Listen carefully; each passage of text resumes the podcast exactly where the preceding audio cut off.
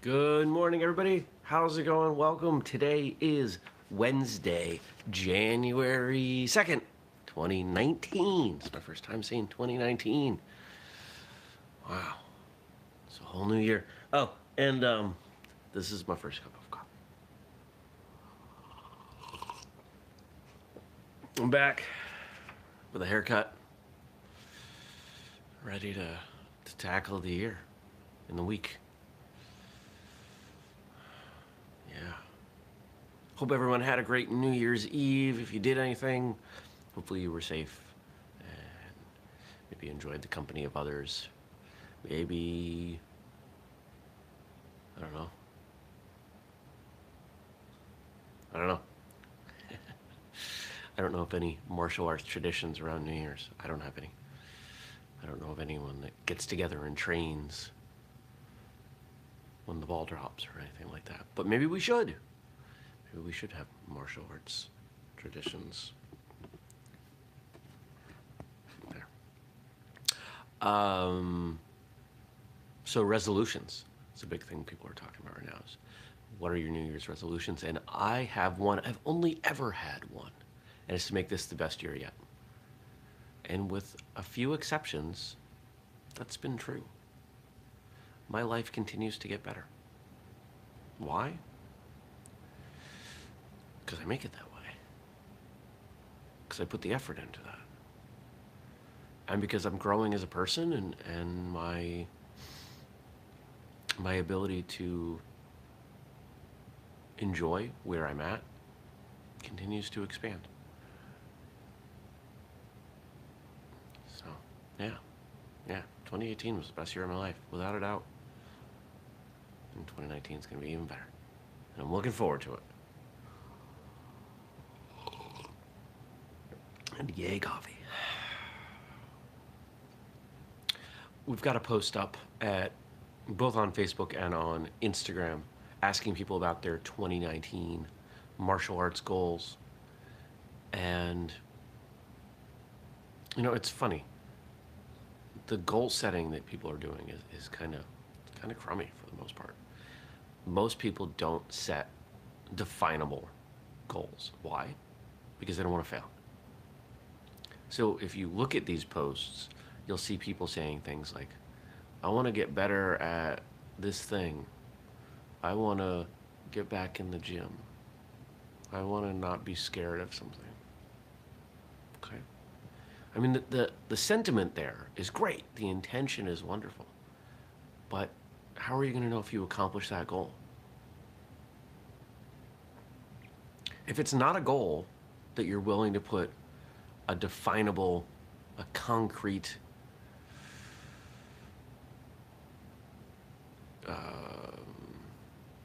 endpoint, if you're not willing to put a parameter on it that you can look at and say, yes, I absolutely or absolutely did not accomplish this, then it's probably not a goal that's important to you. It's not something you're going to work towards. And that's why bother.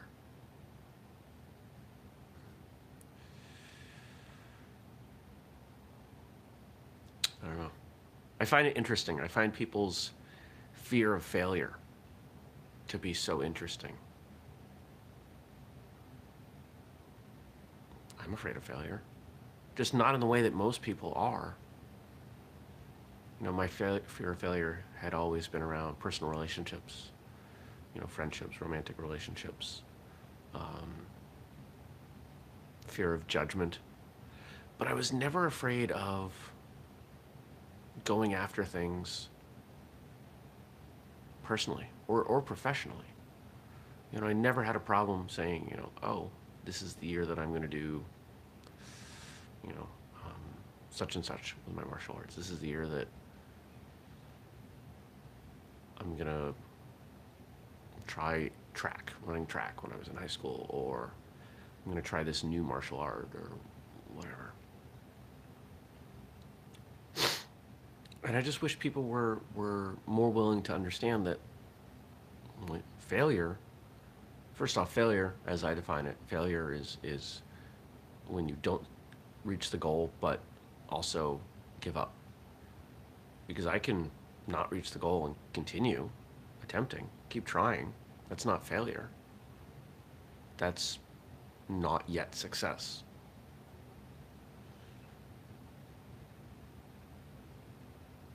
But failure teaches us stuff. We learn way more when we screw something up, when we don't succeed, than when we do.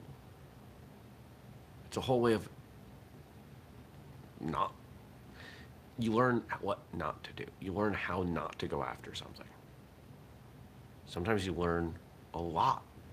Sometimes you learn a little. But if you succeed, all you learn is one way to get there. Might not be the best way. How often have you heard someone say, you know, oh, but this works? Yeah, but is there a way that works better? I'm sure I could come up with an apple pie recipe that tasted really good, but took 4 hours.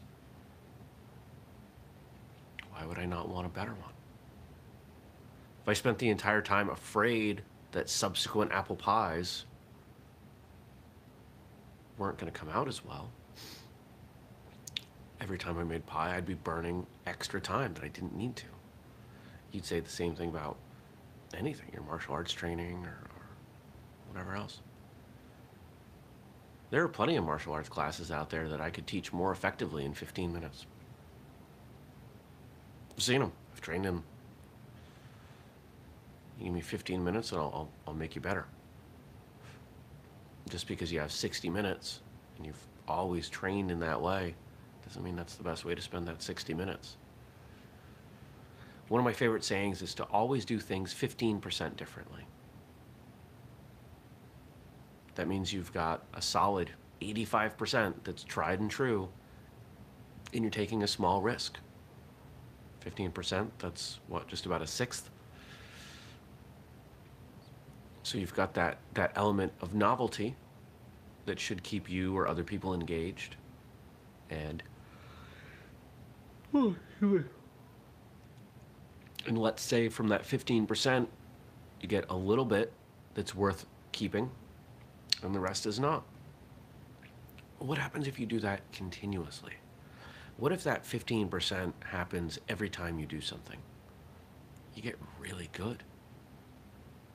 Because that 85, that tried and true, that becomes solid. You gotta take risks, but they should be calculated. They should be intelligent. They should be risks where both the failure or the success are likely to show you something, teach you something new.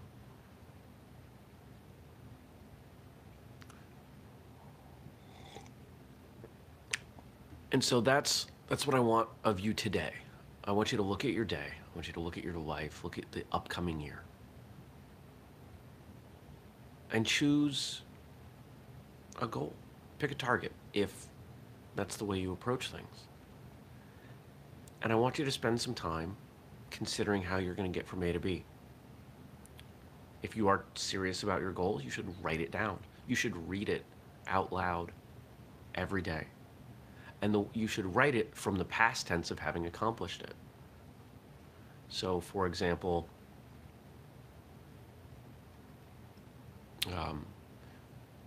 one of the goals I set professionally every year is around a revenue target for Whistlekick.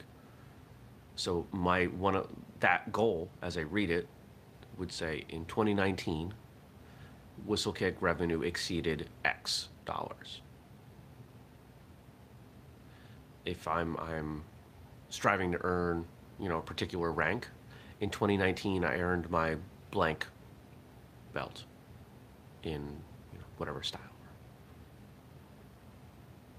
And once you've got the end point, figure out what you have to do to get there. And be willing to take some small risks along the way, to try some things a little bit differently. Nothing ventured, nothing gained. You can't have growth without change. And then the final thing, if earning black belt is on your list, I don't know anyone who's ever earned a black belt without some outside training. I see a lot of people who refuse to train outside their classes. And if you want to be a black belt, you have to start training like a black belt. The sooner you are willing to find a way to train on your own outside of class, even if it's a few minutes, even if it's a minute a day, you're going to get that much better that much sooner. So, bam, that's first cup for today. We have a new promotion. It's part of the newsletter. I'm gonna not tell you about those anymore. Ha. You guys sign up for the newsletter. Whistlekick.com. Sign up. Does it pop up? Get you on the newsletter. If you don't see it, email me, Jeremy@whistlekick.com. We'll add you. I hope you have a great day. I'm gonna have a great day, and I'll see you back here tomorrow. Peace.